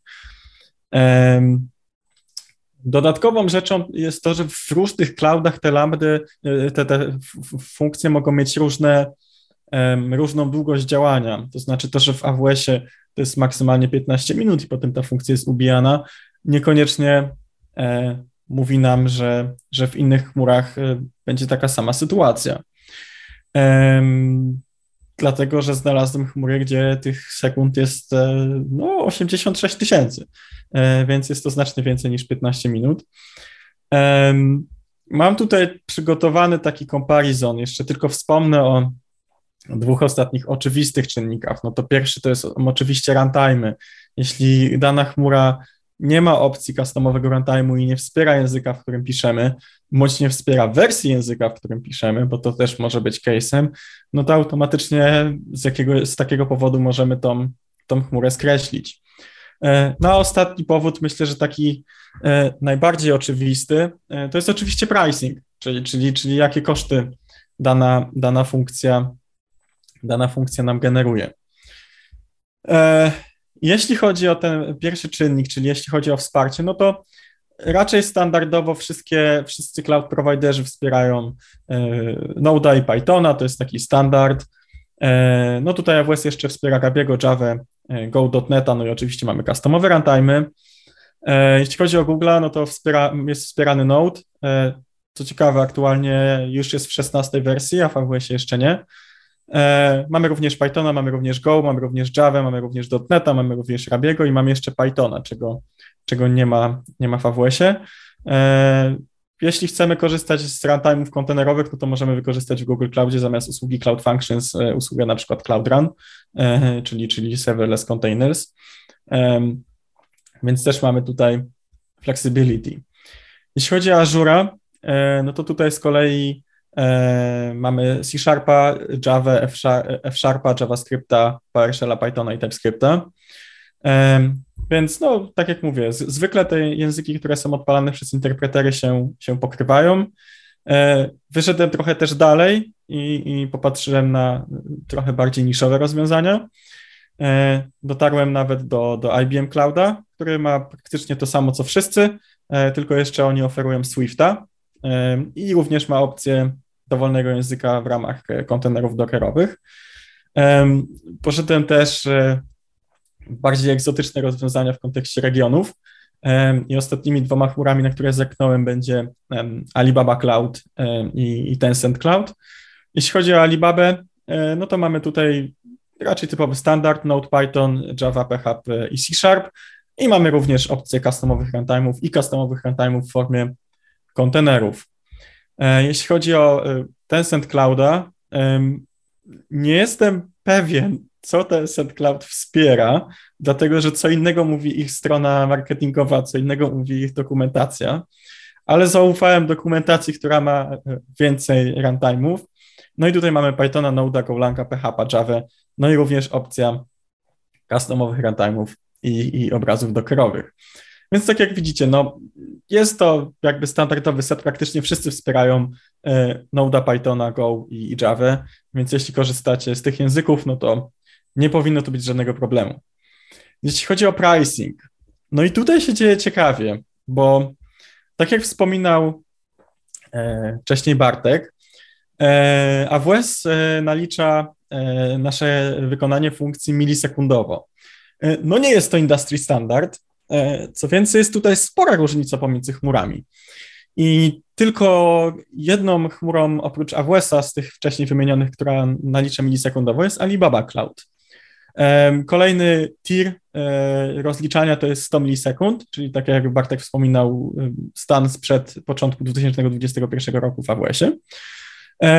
No i tutaj bilowani jesteśmy po 100 e, milisekund i taką usługę oferuje Google Cloud, e, oferuje IBM Cloud, no ale to jeszcze nie jest jedyny, jedyna opcja. Trzecią opcją to jest naliczanie sekundowe. I naliczanie sekundowe ma tutaj Azure i najprawdopodobniej Tencent Cloud, ale, ale tak jak mówię, ich dokumentacja pozostawia trochę dużo do życzenia i nie, byłem, nie, nie jestem pewien na 100%, czy takie są wartości. Przynajmniej w takich wartościach podałem, podałem pricing. Również jeśli chodzi o e, zapytania per ilość wywołań funkcji, to większość chmur oscyluje w okolicach 0,2 dolara per e, milion E, większość też e, ma naliczanie per milion, e, jednakże Google Cloud ma naliczanie per 2 miliony z jakiegoś powodu. IBM Cloud z kolei w ogóle nie nalicza sobie za, za konkretne wywołania, więc to jest ciekawe. Mo, może nie jest to duża oszczędność, ale jakaś jest. A Tencent Cloud natomiast nalicza w 10-tysięcznych paczkach. Ceny praktycznie wszędzie są 0,2, no chyba, że jest za darmo, tak jak w IBM-ie. Jeśli chodzi o sam koszt resursów, no to AWS jest najtańszy w momencie, kiedy korzystamy z e, tych funkcji jak najmniejszych, czyli tych, które mają 128 MB pamięci. W momencie, kiedy korzystamy z tych funkcji e, większych, pricing e, jest bardzo zbliżony. E, różnice to są naprawdę, w kontekście gigasekund to jest różnica na poziomie siódmego miejsca po przecinku w dolarach, e, e, więc, więc różnice pomiędzy tymi chmurami są znikome. Taką większą, jaką można było znaleźć, to jest w AWS-ie. Chyba, że liczymy właśnie runtime w architekturze ARM, o którym już Bartek też wspomniał, no to AWS tutaj bije na głowę resztę. Faktycznie ta różnica wtedy 20-30% jest również widoczna w kontekście innych chmur. E, I inne chmury nie bardzo oferują tego typu usługi, więc jest to coś, na co warto zwrócić uwagę. E, jeśli jeszcze z takich ciekawostek, e, pozwoliłem sobie zerknąć na rozwiązanie e, Cloudflare Workers. I tutaj mamy trochę inny model bilowania, gdyż nie płacimy w ogóle za resursy, płacimy tylko za requesty. Tych zapytań mamy dość sporo w darmowym w bo mamy ich 100 tysięcy, ale dziennie. Nie chciałem już tworzyć porównania dla free pozostałych chmur, bo można by o tym jeszcze mówić pewnie przez kolejne pół godziny. E, aczkolwiek z powodu innego modelu pricingu i tego, że tych zapytań per day jest aż 100 tysięcy, no to jest to wyraźna różnica, gdzie pozostałe chmury oferują powiedzmy 2 miliony, milion requestów darmowych w miesiącu. I tutaj mamy płatność tylko 15 e, centów per milion zapytań, jednakże minimalnie musimy zapłacić 5 dolarów, jeśli wyjdziemy poza te 100 tysięcy dziennie, bądź chcemy wykorzystać dodatkowe funkcjonalności, które nam oferuje Cloudflare Workers. Cloudflare Workers z kolei jest ciekawe, dlatego że to są funkcje, które mają za zadanie bardzo krótko działać, jednakże one są odpalane w kilkuset lokalizacjach na świecie. Więc z tego powodu jest duży plus, że naprawdę oni niwelują mocno call i tutaj latency w kontekście sieciowym jest, jest bardzo znikome. Um, jeśli chodzi o języki, które Cloudflare Workers wspiera, no to jest to JS, Rust, e, C i C++, czyli tak trochę inaczej niż wszyscy, ale tak jak, tak jak mówię, jest to troszeczkę inne rozwiązanie, które, które ma tro, troszeczkę inne zastosowanie, jednakże myślę, że w, właśnie w kontekście spojrzenia szerokim okiem na, na wiele chmur i wiele, wiele różnych rozwiązań, jest to coś, o czym o czym również warto, warto wspomnieć. I myślę, że to jest chyba wszystko, jeśli chodzi o takie porównanie. Spojrzeliśmy na, na, na, wiele tutaj czynników, ale tak naprawdę, jeśli chcemy się zdecydować, która chmura, no to jeszcze warto wziąć pod uwagę to, e, jakie, ta, jakie usługi mogą być z tą, e, z, z tą naszą usługą Function as a Service spięte. To znaczy, nie wszystkie chmury pozwalają na na, na tworzenie tych eventów z wszystkich e, serwisów, które oferują. Więc warto na to zwrócić uwagę, jakie inne serwisy również potrzebujemy w naszym biznesowym zastosowaniu, które chmura oferuje, no i czy e, możemy, możemy je podpiąć do naszego rozwiązania Function as a Service. To, to ja chciałem dodać, że też w sumie się interesowałem Cloudflare'em, jak oni to tam mają zorganizowane.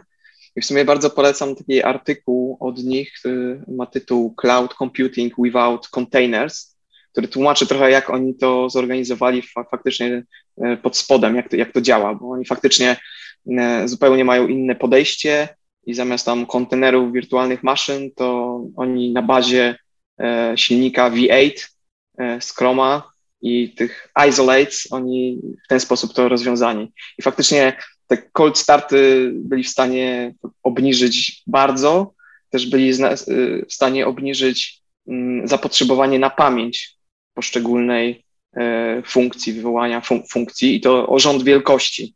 Także też dzięki temu mogą mm, obniżyć właśnie pricing, no bo mogą więcej upakować tych wywołań funkcji na jednej tam swojej maszynie i tak dalej. Więc bardzo, bardzo, bardzo ciekawy artykuł i polecam. E, a taki jeszcze, jeszcze komentarz odnośnie cold startów, to, to, to prawda było kilka lat temu, ale właśnie sobie e, zrobiłem takie testowe rozwiązanie w Azure, gdzie tam uruchamiałem kod e, C-sharpowy i to faktycznie mi pobierało jakieś dane do aplikacji webowej z bazy danych, to te cold starty wtedy potrafiły być kilkusekundowe, co po prostu przy takiej synchronicznej, synchronicznym wywołaniu to było po prostu niedopuszczalne. Po prostu użytkownik patrzy na, na kręciołek na stronie i czeka. Nie? Także e, no, oczywiście teraz na pewno jest lepiej i można też tam pewnie zarezerwować, e, zrobić taki provisioned e, concurrency, odpowiednik przynajmniej, ale no wtedy to był dramat. Tak, no ze źródeł, z których ja korzystałem, one są z początku ubiegłego roku i wygląda na to, że w kontekście Azure niewiele się zmieniło.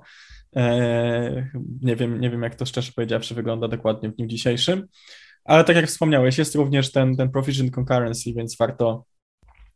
E, właściwie też to może być w sumie jeszcze kolejny czynnik, prawda? Bo czasami może się nam przydać konkretne mm, forma e, właśnie rezerwy zasobów i, i, i, też jest to czynnik, który warto zobaczyć, czy wszystkie chmury to wspierają.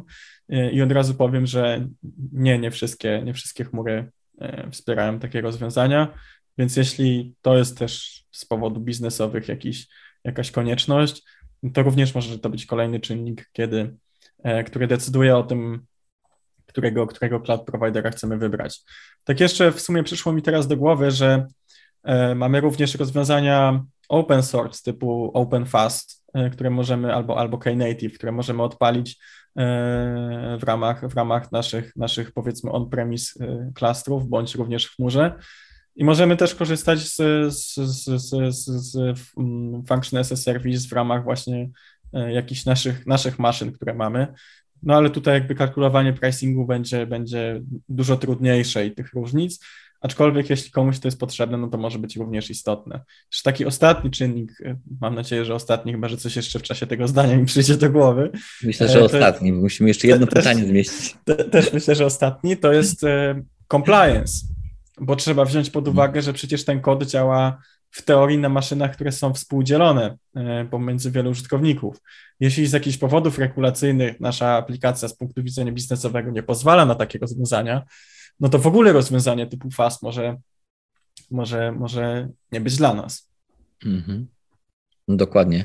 E, super. Słuchajcie, to na zakończenie e, chciałbym Was zapytać o to, co Waszym zdaniem może inaczej. Jakie wy macie z jednej strony oczekiwania jako, jako użytkownicy chmury co do kierunków rozwoju i tego, jak Lambda w AWS-ie konkretnie będzie się rozwijać? To jest jakby jed, z jednej strony y, spojrzenie, a z drugiej strony też chciałbym Was zapytać o, o to, co realnie widać jako pewien trend y, rozwojowy wokół, wokół tych rozwiązań Function as a Service. Okej, okay, no to żeby w sumie przewidzieć jakieś trendy, to warto spojrzeć wstecz. E, także Lambda chyba została wypuszczona w 2014 bodajże roku, czyli 7 no, lat jakoś będzie. No i tak sobie stwierdziłem, że zerknę właśnie, co się wydarzyło, szczególnie ostatnio, jeśli chodzi o jakoś, jakiś taki rozwój. No i w sumie się okazuje, że naprawdę ten stopień innowacji, jeśli chodzi o Lambda, jest dosyć, dosyć duży. E, I tak no często na na tych wydarzeniach reinvent są ogłaszane jakieś, jakieś rzeczy. No i, e, no i na przykład w zeszłym roku, no to właśnie weszło to milisekundowe, ten milisekundowy billing, e, weszły mm, kontenery, e, support kontenerów, właśnie ten Elastic File System, weszły Lambda Extensions, które jakby umożliwiają dodanie jakichś narzędzi od monitoringu, diagnostyki, security, E, jakby można to wpiąć w ten life cycle lambdy, czyli nawet przed wywołaniem, w trakcie, po, jakieś wpiąć jakieś takie rzeczy, które coś na przykład wysyłają jakieś metryki i tak dalej. E, no, jakby rok wcześniej, w 2019, no to wprowadzili ten provisioned concurrency, czyli w sumie nie tak dawno temu, e, dwa lata. Też weszły wtedy właśnie jakieś takie destinations, czyli takie rozwiązanie, że można dla tych wywołań asynchronicznych wysłać coś na przykład do e, SNS-a, SQS-a, Event Bridge'a bez jakiegoś dodatkowego kodu i tak dalej. Także no, w sumie sporo, sporo tych rzeczy, które omawialiśmy, to weszły tak w ciągu ostatnich w sumie dwóch lat na przykład. E, no też właśnie można powiedzieć o zwiększonej ilości pamięci, o właśnie e, dostępie do tych procesorów ARM, chyba, chyba to się w tym roku, wydaje mi się, wydarzyło. No, też, to, też jakieś takie rzeczy, że można wywołać funkcję lambda, jak się sięga do jakichś tam obiektów S3, żeby coś tam przetworzyć on the fly. Mm, także wydaje mi się właśnie, że takim, takim trendem jest to, że faktycznie e, ciężko już znaleźć, e, znaczy coraz więcej jest takich use case'ów, że, że lambda jest sens i można użyć. To, to, to, mi się, to mi się wydaje takim E, głównym trendem. E, a z drugiej strony, tak przewrotnie, właśnie inne serwisy zyskują jakby bezpośrednie te integracje e, z wieloma innymi serwisami, więc tak no, przewrotnie jest możliwość, żeby tych lamp nie używać często. I co, te, co też jest spoko, bo po prostu nie trzeba tego utrzymywać i można coś bezpośrednio w prostszy często sposób e, zrobić. Ja myślę, że to, co Jacek wspominał, taką e, rewolu- może nie rewolucją, ale ewolucją e, są te runtime armowe. E, I to jest coś, co jakby widzimy, że ogólnie computing zaczyna zmierzać w tą stronę. To znaczy coraz więcej e, firm właśnie takich jak Amazon czy jak Apple zaczyna stawiać na własne procesory, na procesory w architekturze ARM, co jakby też jest istotne to, że mamy MacBooki, które działają na ARM-ach i to pozwala też łatwo dewelopować rozwiązanie na ARM-y, prawda? Więc, więc też jakby przez to, że mamy e, ciągłość tych samych rozwiązań, e, jest to, jest to dość ciekawy trend, który bardzo właśnie pozwala obniżyć ten pricing. AWS chwalił się na ostatnim reinvencie a propos tych, tych nowego filara, jeśli chodzi o, o ekologię w kontekście Well Architected Framework. No i tutaj idealnie to się właśnie wznacza w, te, w ten trend. E, również została zaprezentowana kolejna generacja gra, procesorów Gravitron, więc podejrzewam, że w momencie, kiedy Lambda zostanie przystosowana do, do nowej generacji procesorów i one będą bardziej dostępne, e, również ten pricing może jeszcze spadnie, e, więc, więc ta różnica jest dość duża i tutaj myślę, że AWS jest dość sporo przed konkurencją. E, jeśli chodzi o taki drugi trend, no to myślę, że właśnie ta możliwość integracji z coraz większą ilością usług jest e, również widoczna i to się poprawia e, na przestrzeni ostatnich lat, się mocno poprawiło. E, I to właśnie, tak jak już w sumie Jacek wspominał, pozwala wykorzystać lampę w coraz większej ilości use case'ów.